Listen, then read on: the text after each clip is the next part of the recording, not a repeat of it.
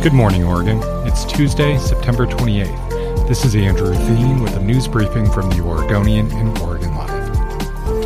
Before we start, a quick thank you to our sponsor, PacificSource, for supporting the show. Oregon lawmakers passed new congressional and legislative districts Monday on mostly party lines after House Republicans returned to Salem, allowing Democrats the necessary quorum to conduct their votes. Oregon is adding a sixth congressional district due to population growth. The Democrats' new plan, first presented last week, creates three extremely safe Democratic seats, one extra safe Republican seat, one seat that tilts in Democratic Democrats' favor, and one seat that's a virtual 50 50 tie in terms of how its voters have sided in key Republican Democratic matchups since 2015, according to an analysis from the Oregonian and Oregon Live. That district includes fast growing Bend, where expected Democratic growth could make the district bluer over the next decade. Democrats' state, House, and Senate district plans would likely give Democrats a good chance of maintaining their supermajority in the House and expanding it in the Senate,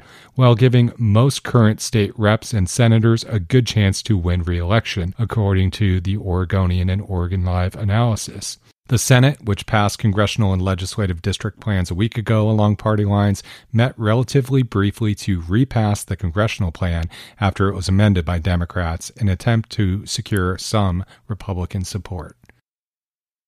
The Drug Enforcement Administration took the rare step Monday of issuing a nationwide safety alert to draw attention to a surge in prescription pills laced with fentanyl. The DEA hasn't issued such an alert in six years. Counterfeit prescription pills have been a growing issue in Oregon, Washington, Idaho, and Alaska, the agency said. Officials said they seized 95,500 such pills in Oregon alone between October 2019 and September 2020. In the current fiscal year ending this month, seizures skyrocketed to 340,000, perhaps the highest on record in the state. Oregon reported the most fentanyl overdose deaths ever in 2020, with the drug surpassing heroin. The DEA said the vast majority of these illegal pills come from Mexico with chemicals supplied from China. They're made to look like prescription opioids like oxycodone and are often sold on social media or e commerce sites.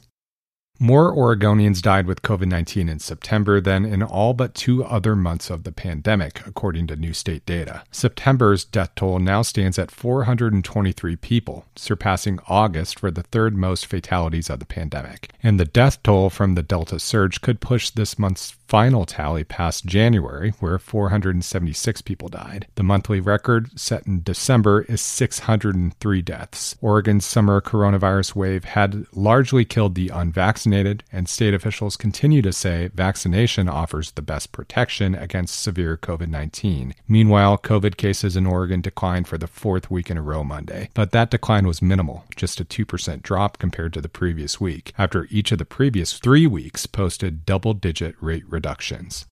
One of Oregon's finest outdoor activities is once again legal this week. Razor clam digging will resume Friday on Clatsop County's 18 mile ocean beach following a seasonal closure in July and many months of dangerously high acid levels. Nearly a year after digging closed last October 30th, biologists now say not only are domoic acid levels well below the danger point, but clams are the most abundant since the Oregon Department of Fish and Wildlife began keeping tallies in 2004. The state said that there's a high population of juveniles and they expect a good survival rate during the 2020 2021 winter meaning it should be a very promising season. Clam diggers must dig their own clams, have their own containers, and can only keep the first 15 clams regardless of size or condition. Thanks for listening.